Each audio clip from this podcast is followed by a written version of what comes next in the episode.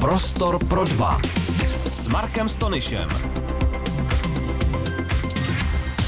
Vítejte v Prostoru pro dva. Mým dnešním hostem je Miroslav Kalousek, někdejší ministr financí, vysoký politik, muž mnoha profesí.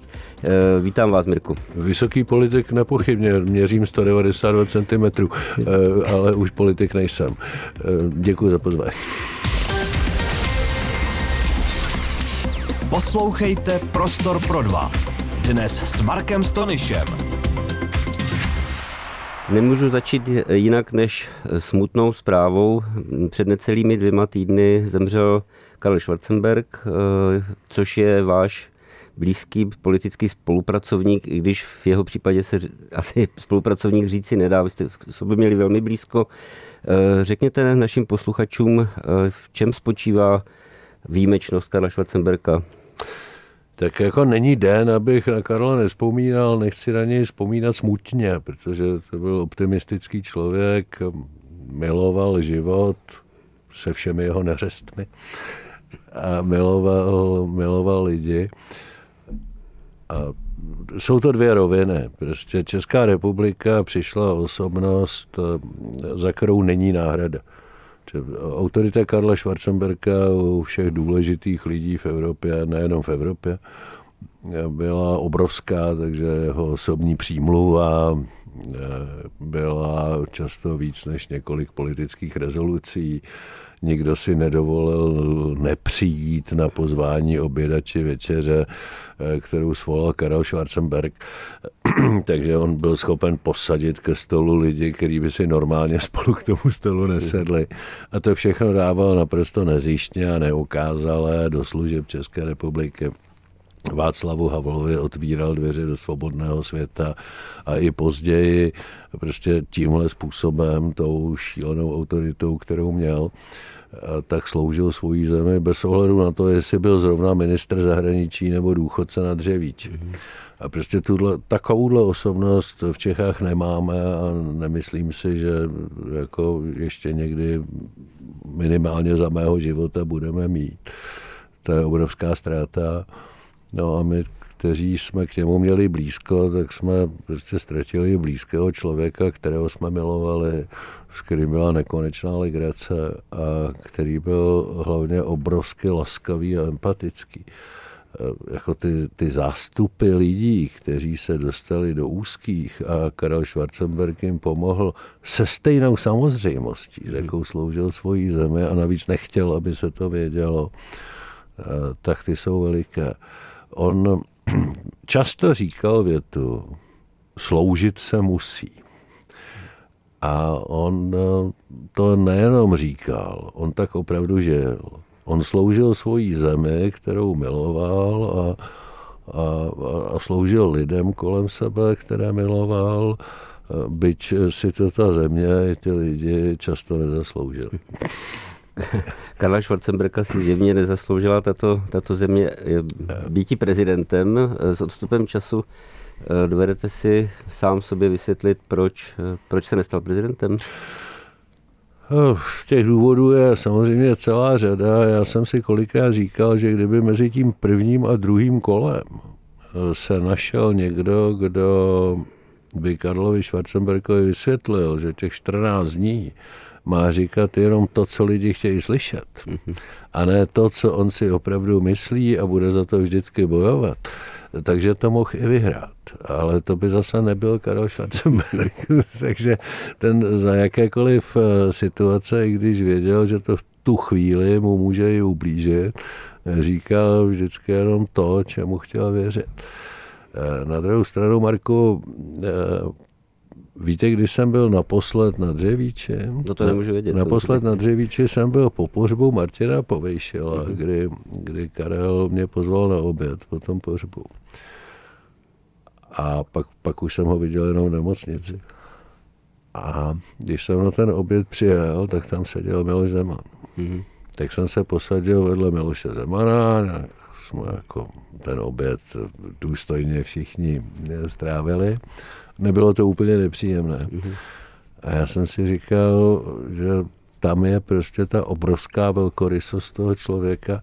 Málo kdo ublížil Karlu Schwarzenbergovi tak strašně jako Zemanovská prezidentská kampaň. Nechci říct mm-hmm. prezident Zeman to osobně, to ne, ale ty lidé, které kolem sebe měl, kteří tu kampaň dělali, eh, tak prostě Karlovi Schwarzenbergovi opravdu ublížili.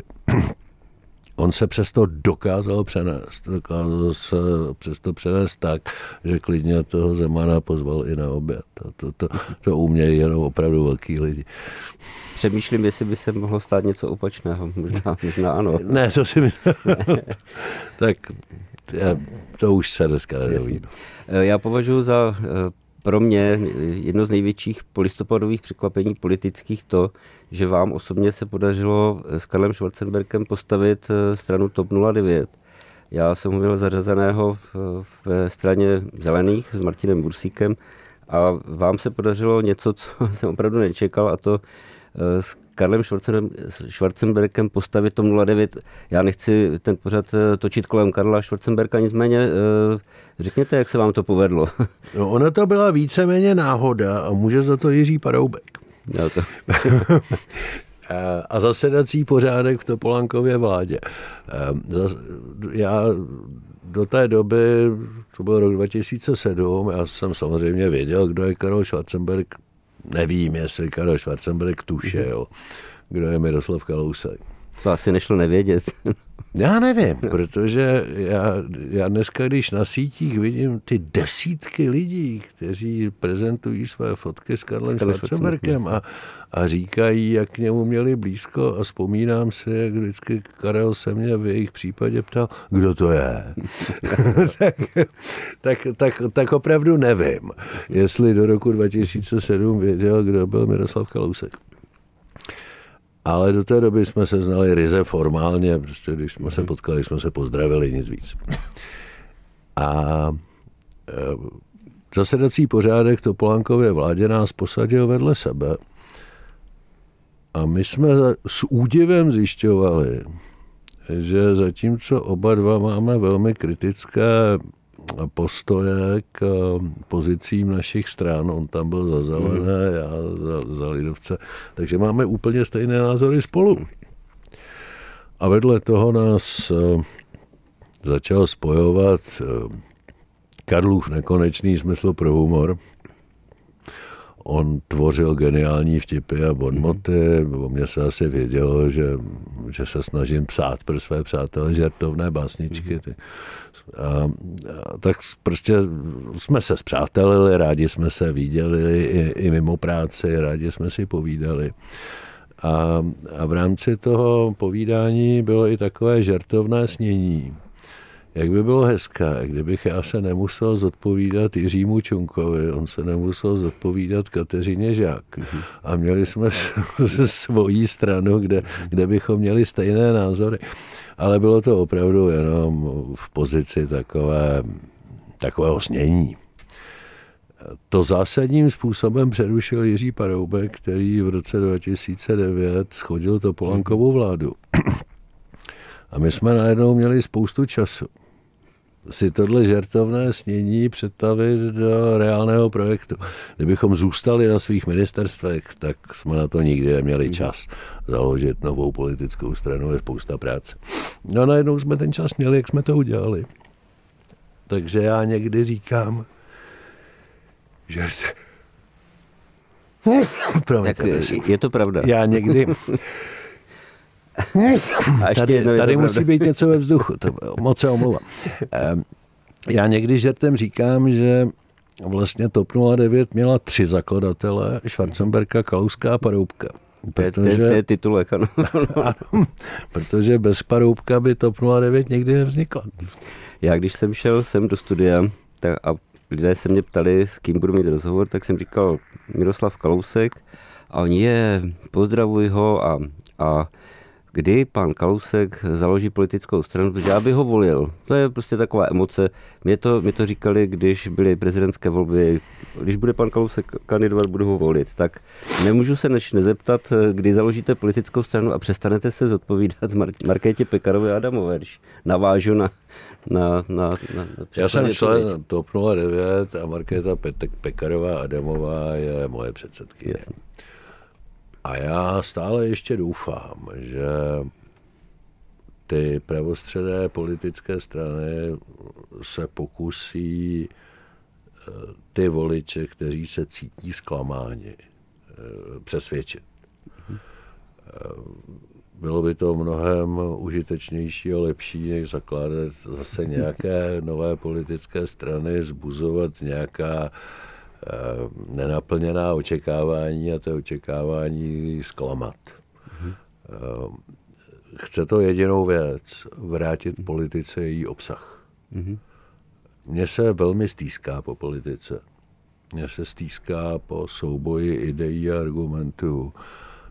Nicméně musím smutně konstatovat, že to, co se teď odehrává na politické scéně, má s opravdovou politikou pramálo společného, protože to je prostě jenom souboj marketingových agentur, souboj hesel, převážně prázdných, souboj často velmi prázdných výroků.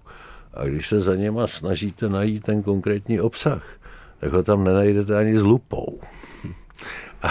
ale politika musí mít svůj obsah. Něco, co prosazujete, něco, čeho chcete dosáhnout. A mně to poslední dobou připadá na té politické scéně, že ta jediná priorita napříč politickým spektrem, kterou všichni mají, je jejich znovu zvolení. Ale ne už to, co chtějí prosadit. Říká Miroslav Kalousek, pořadu Prostor pro dva a budeme pokračovat za chviličku. Posloucháte Prostor pro dva. Dnes s Markem Stonyšem. A jsme zpátky v pořadu Prostor pro dva a vedle mě sedí Miroslav Kalousek. Mluvili jsme o vyprázdněnosti politiky současné, že je to souboj prázdných hesel, za kterými není souboj ideí, programů. Co to může změnit? Můžou, můžou to změnit noví lidé, nebo bavili jsme se o nové politické straně? Nevím.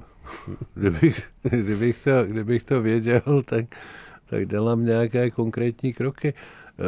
Třeba je to proto, že prostě ta veřejnost si to tak přeje, že, že, si, že, si ne, že si vlastně nepřeje žádné silné osobnosti. Každá silná osobnost eh, dříve nebo později získá přívlastek kontroverzní. Protože má silné názory, jasné postoje, to znamená, má své fanoušky, ale taky má své fanatické nepřátele. Zatímco eh, ti, kteří žádné názory nemají, tak vlastně nikomu nevadí. A potom ve finále těch příznivců mají víc. A to není, protože nikomu nevadí. To je cesta, no. to, je, to není fenomén jenom české politiky, to je, to je vidět všade v Evropě. Takže vlastně já, já rozděluju politiky takzvaně na lídry a tak, tabulkáče. Lídr chce tu veřejnou pravomoc proto, aby něco změnil, aby něco prosadil. Což nemusí být vždycky bohulibé. Andrej Babiš je typický lídr, ten chce tu veřejnou pravomoc proto, aby pod, podřadil Českou republiku pod Agrofert. Ale a pak jsou ti, kteří vlastně tu veřejnou funkci chtějí pro ty její benefity, ať už společenské nebo finanční. A ty byly v té politice vždycky. A posledních si myslím tak 20 let a nejenom v Čechách, to je opravdu celoevropský fenomén, se ta koncentrace uh, mění ve prospěch těch tabulkáčů. My jsme ty hodný, seriózní, korektní, uh, konsenzuální, my se s každým domluvíme, nikomu nevadíme, protože naší hlavní prioritou je to naše znovu zvolení a prodloužení těch našich benefitů. Eh, jestli něco prosadíme nebo neprosadíme, to už pro nás není až tak důležité. A dokud bude ve veřejnosti poptávka po těchto typech politiků, tak těžko můžeme očekávat lídra, který, který, tu, který tu veřejnost vyburcuje k, k nějaké akci, k nějaké reformě, k nějakému etosu. Etos znovu zvolení je sice napříč politickým spektrem velmi silný, ale žádnou veřejnost nevyburcuje.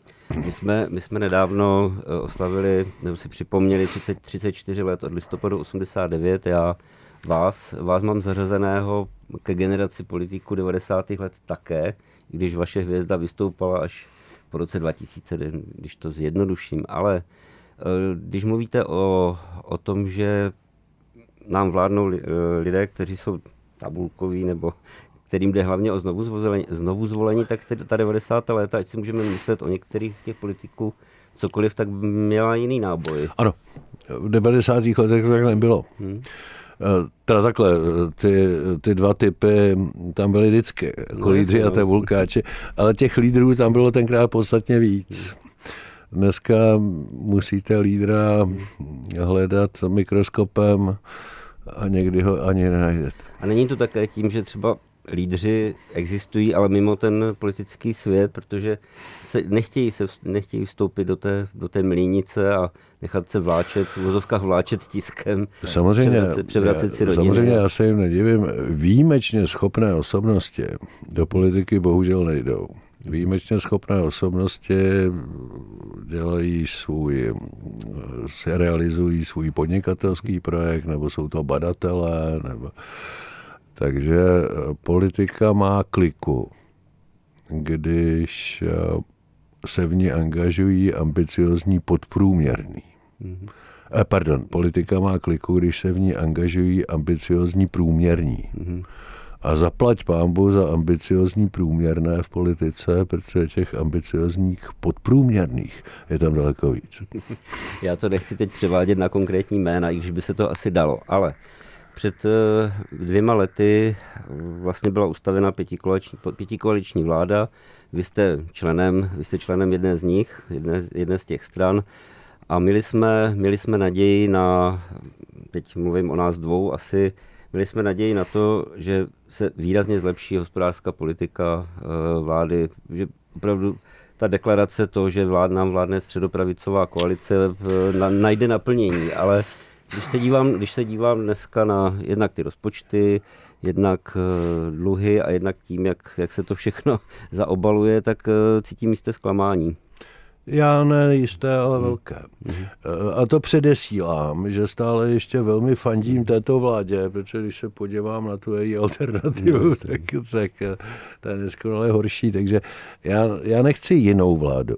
Já bych si jenom přál, kdyby ta vláda, která teď vládne, kterou já jsem si přál a snad jsem ze všech sil i trochu napomohl k tomu, aby vznikla, eh, tak aby alespoň z poloviny naplnila své sliby ale ona je není schopná naplnit ani z poloviny, ona naplňuje tak z desetiny. Že?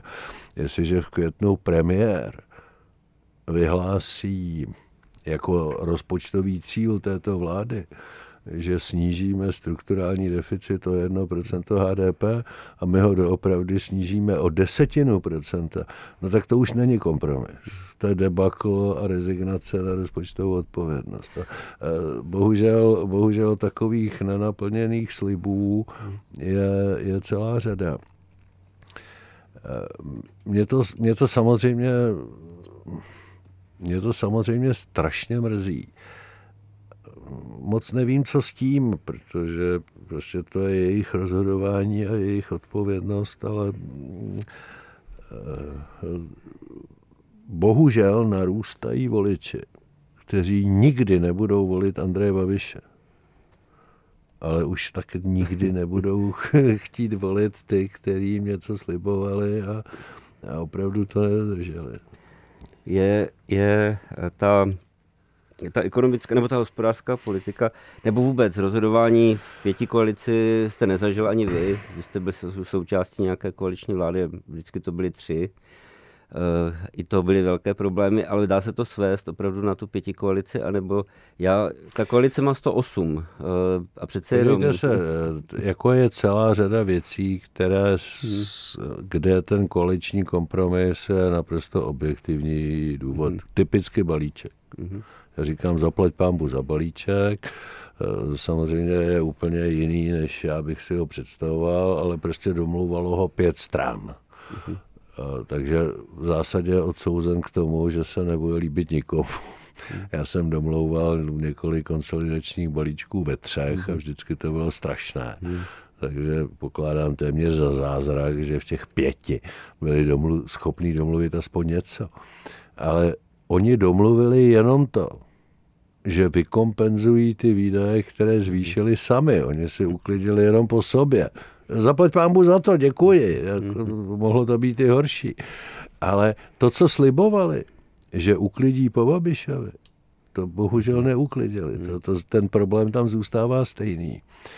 A když si vemu ty dva roky těch jejich rozpočtových rozhodnutí, víte, co já pokládám za vůbec nejhorší? Byť to nebylo z hlediska fiskálního objemu nějak dramatické, ale byl to pan premiér rád mluví o signálech. Mm-hmm. Tak tohle byl strašlivý signál. Ta, vládla, ta vláda vládla čtyři měsíce. E, přišly neočekávané výzvy, samozřejmě přišla energetická krize, přišla, přišla uprchlická krize. Řadu z těch věcí ta vláda zvládla, to, to zase hmm. nechci kritizovat ve všem. Ale e, všichni jsme očekávali, že v určitém okamžiku ta vláda řekne, my jsme ta změna, kterou jsme slibovali. My nastupujeme to odpovědné hospodaření. My budeme pomáhat jenom těm, kteří se opravdu bez té pomoci neobejdou. A po čtyřech měsících své existence tahle vláda vyhlásila pět tisíc pro každé dítě do rodiny do milionu korun příjmu. Stálo to 9 miliard. A čertvem 9 miliard ale ten signál byl strašlivý, protože ta vláda v tu chvíli řekla, žádná změna se nekoná. My se chováme stejně jako Babiš a dál si budeme cynicky nakupovat voliče za peníze na dluh. A od té doby, všich, celá společnost ten signál pochopila, a od té doby jenom natahují ruku. A jestli v pondělí se bude stávkovat a natahovat ruku, tak je to jeden z důvodů je tenhle vládní krok. Mm-hmm. Je ta vláda řekla, natahujte ruku, my to na ten dluh zaplatíme. To byl strašlivý zločin. Mm-hmm. A, a já nejsem schopen přijmout, že to bylo díky koaličnímu kompromisu. Yeah. Jako kterákoliv strana. Hmm. A já své straně velmi vyčítám, že proto zvedla ruku. Protože kdyby TOP 09 jako rozpočtově odpovědná strana řekla, my pro tohle ruku nezvedneme, tak ta vláda kvůli tomu nepadla. A e, rozhodně se to nedá zdůvodňovat ani sociálním smírem. Žádný sociální smír by nebyl porušen, kdyby tenhle krok nebyl udělán.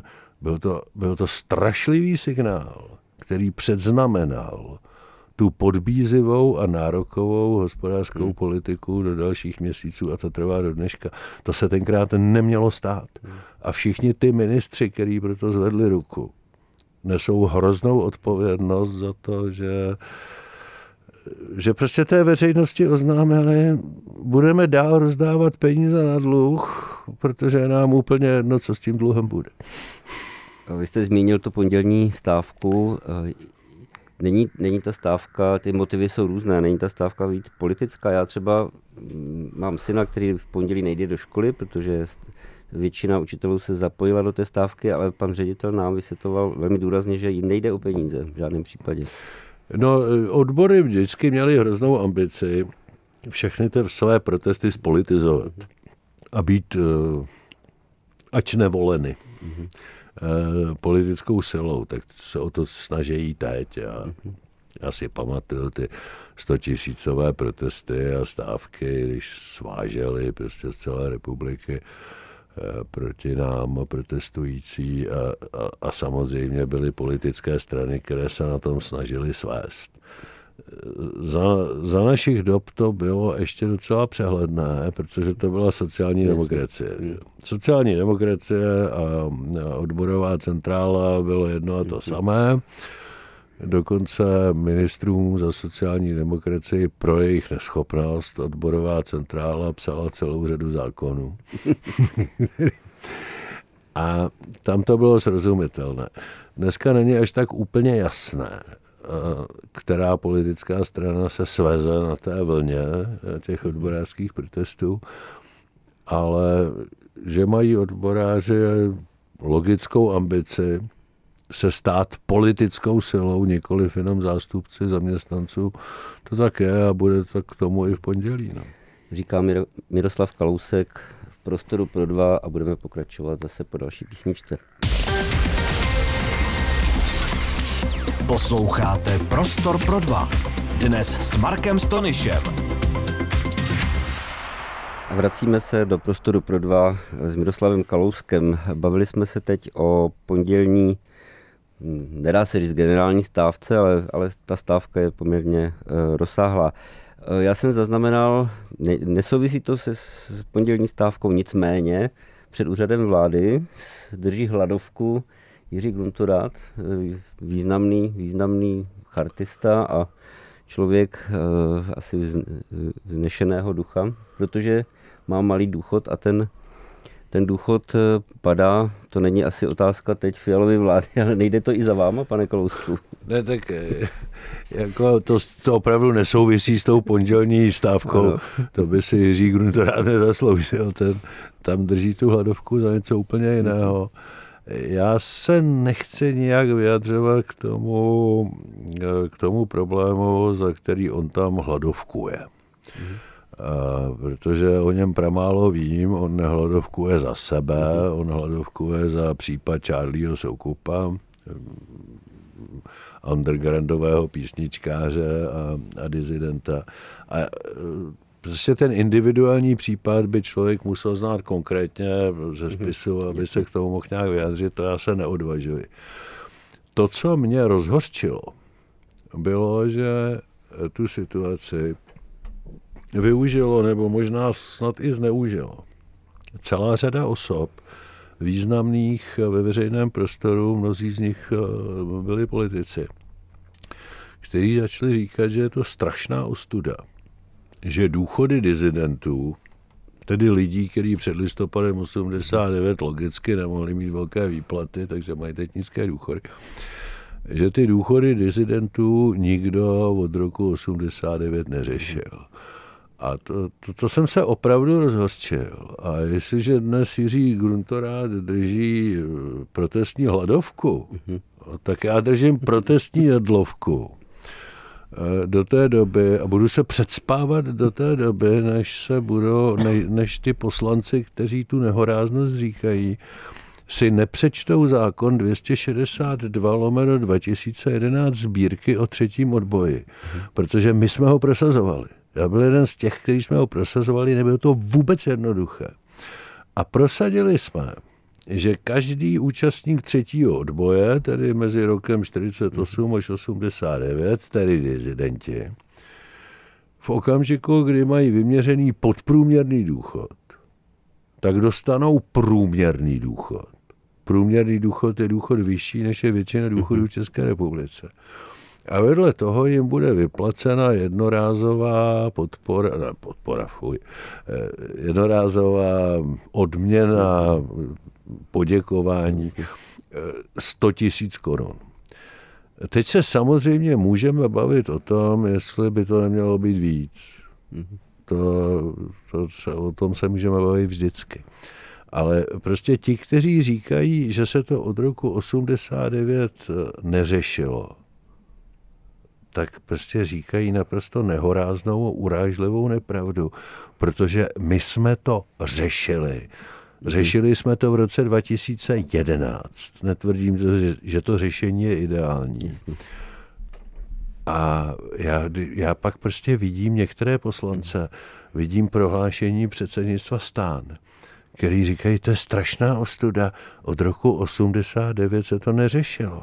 A to říkají i poslanci, kteří proto v tom roce 2011 zvedali ruku. Eh, já tu protestní jedlovku držím eh, za to, že ji, ji přeruším až v okamžiku, kdy ti poslanci, kteří proto tenkrát hlasovali, si ten zákon přečtou, protože ho evidentně tenkrát číst nemohli.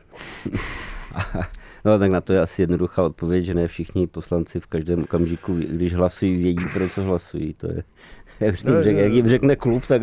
Já vím, jasně. ale bohužel tohle bylo, jako, tohle bylo velmi nehorázné, hmm. protože veřejnost, která logicky takovéhle věci nemůže sledovat, tak byla uvedena v omyl velmi známými jmény, které jim řekli, od roku 89 se to neřešilo.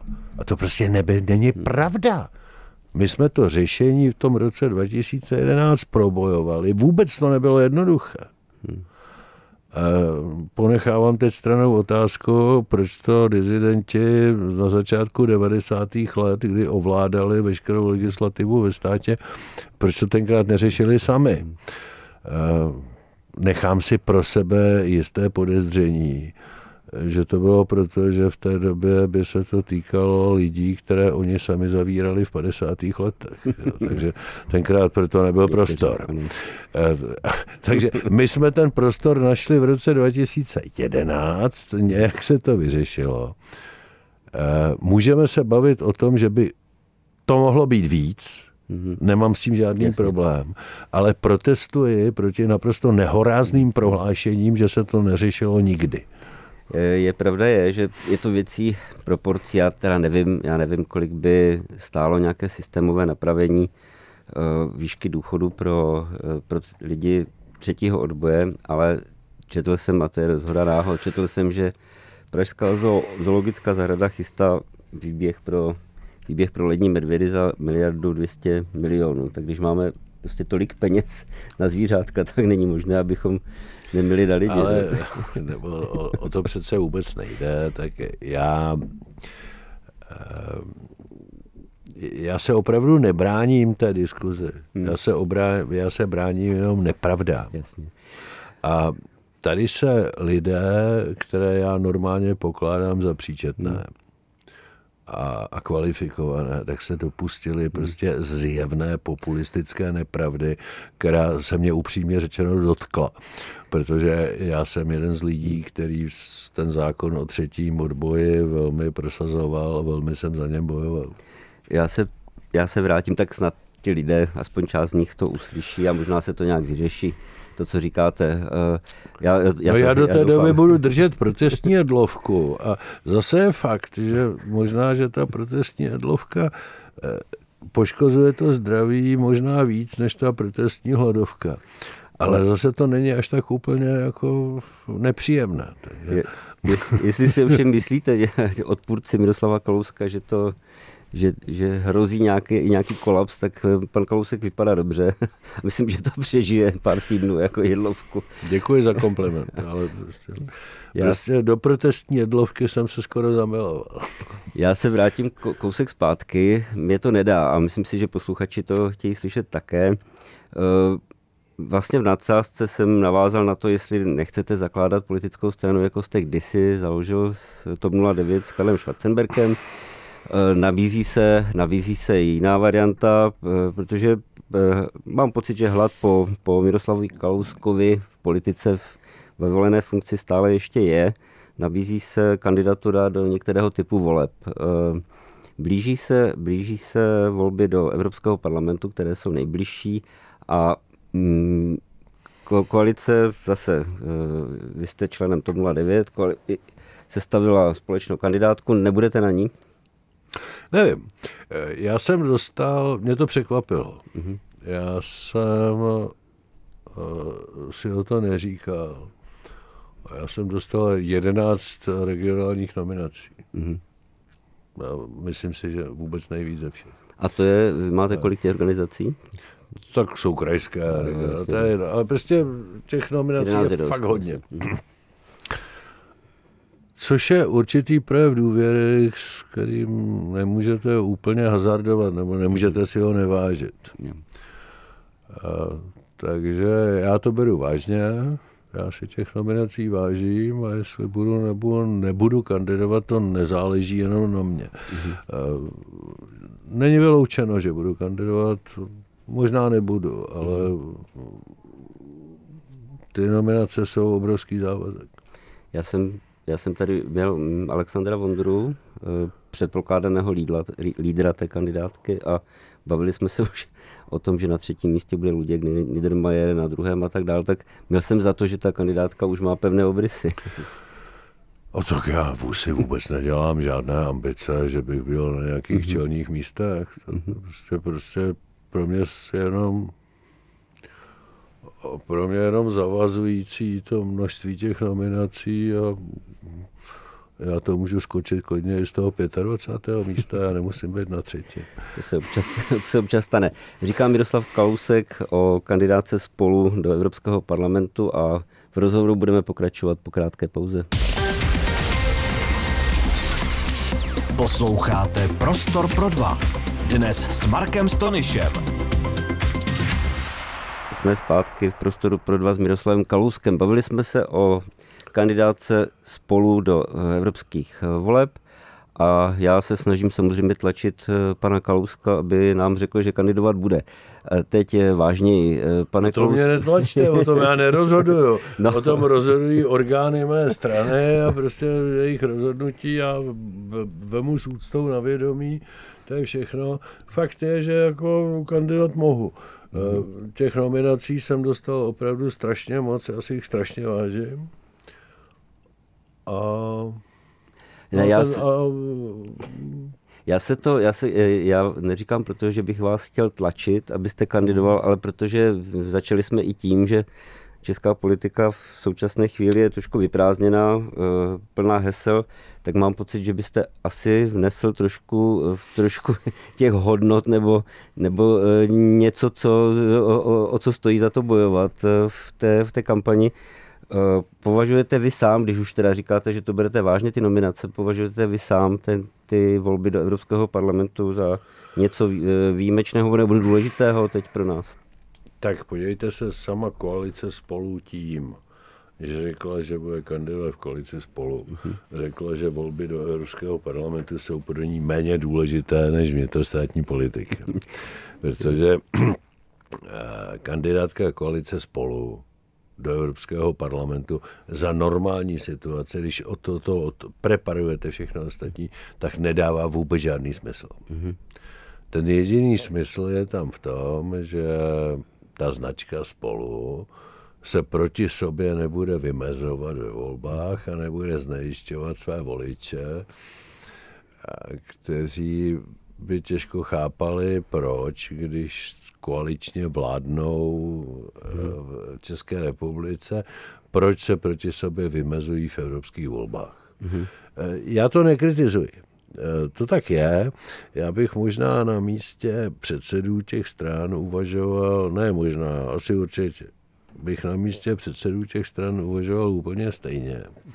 Ale řekněme úplně na rovinu, že ty strany obětovaly autenticitu své evropské politiky, své vnitrostranické, své vnitrostátní pozici a že řekli, že vnitrostátní pozice a vnitrostátní volby jsou pro ně mnohem důležitější než ty evropské volby. To je fér, vždycky je něco za něco. A snad to jejich voliči pochopí. Já si skoro myslím, že jim nic jiného nezbývalo. Já to, já, já to nekritizuju. Mm-hmm. Jenom z toho zase nedělíme nějaký grál. Prostě vždycky je něco za něco ta kandidátka sama o sobě, když se na to díváte jako volič pro volby do Evropského parlamentu, nedává smysl. Mm-hmm. Když se na to podíváte z celkového pohledu, tak dává hluboký smysl. no a já do té kandidátky mám prostě těch 11 nominací. Mm-hmm a nějak zvlášť to neprožívám. Prostě buď ta strana, buď ta moje strana řekne, že jí na mě záleží a že o mě stojí, mm-hmm. pak mě na tu kandidátku dá. A nebo řekne, že už o mě nestojí. Pak mě na tu kandidátku nedá. Já se nějak zaří. vy, vy to zjevně nemáte uh, potenciálně tak, že když nebudete kandidovat a nestanete se europoslancem, asi nebudete uh, třít bídu znovu, je to tak? Ne, já mám, co se týče mé kandidatury do Evropského parlamentu, já mám obrovskou výhodu. Mm-hmm. Úlevnou výhodu. O tom nebudu rozhodovat já. Dobře, tak já to úplně, úplně nakonec toto téma zjednoduším. Když eh, se vaše strana rozhodne, protože vás bude chtít na kandidátku, je vám zjevně jedno, na kterém místě budete a řeknete ano. Pokud moje strana řekne ano, Miroslava Kalouska chceme na kandidátku, tak já nemohu zahodit těch 11 nominací mm-hmm. a je mi úplně jedno, na jakém místě budu. A dobře, tak to, to, to, možná, to možná zazní i v titulku toho, Dobré. To, toho našeho. Ale... Máte už program? Zajisté. Řekněte nám aspoň obrysově. E, program pro volby do Evropského parlamentu? Mm. Přijetí ne, eura předpokládám. Ne, ne, ne, ne, ale vůbec ne. jsem, jsem dalek toho, abych si myslel, že já mohu nějakým způsobem změnit práci hmm. Evropského parlamentu, ty důvody, proč bych tam kandidoval, proč by mě ta práce bavila, hmm. jsou jenom dva. Hmm. Ta první je efektivita evropských dotací, o tom si myslím, že něco sakra vím. Hmm. A ta druhá je, že bohužel je tady úplně běžné, že v okamžiku, kdy se rozjíždí zcela zásadní téma v Evropském parlamentu, které dopadne mm-hmm. Na politický život a, legislativu v Českém parlamentu za čtyři roky, tak si toho nikdo nevšimne a všichni buší na poplach až za ty čtyři roky, když už se s tím nedá vůbec nic dělat. Mm. A já bych velmi rád využil svých komunikačních schopností, mm. které, kdybych říkal, v ten okamžik, kdy se to rozjíždí v tom Evropském parlamentu, že bych to přenesl do té české scény, tak a bacha. Tohle sem spadne za čtyři roky a my se tomu nemůžeme věnovat až za čtyři roky. My se tomu musíme věnovat hned. Tak tohle jsou dvě témata, kterým bych se rád věnoval. No a když si moje strana bude myslet, že tam nepatřím, tak já to s respektem vemu na vědomí a, a, ně, a, a nějak, nějak se s tím vyrovná. Já myslím, eh, že pokud se stane to druhé, takže nad Miroslavem Kalouskem se jistě nezavřou eh, mediální a veřejné vody. Eh, tímto děkuji, že k nám přišel do, do rádia a zase někdy příště. Bylo to moc milé. Nikdo mě tu nemlátil, tak já zase rád někdy příště příště. Děkuji. Děkuji. Prostor pro dva a Marek Stonyš. Každý čtvrtek ve čtyři odpoledne.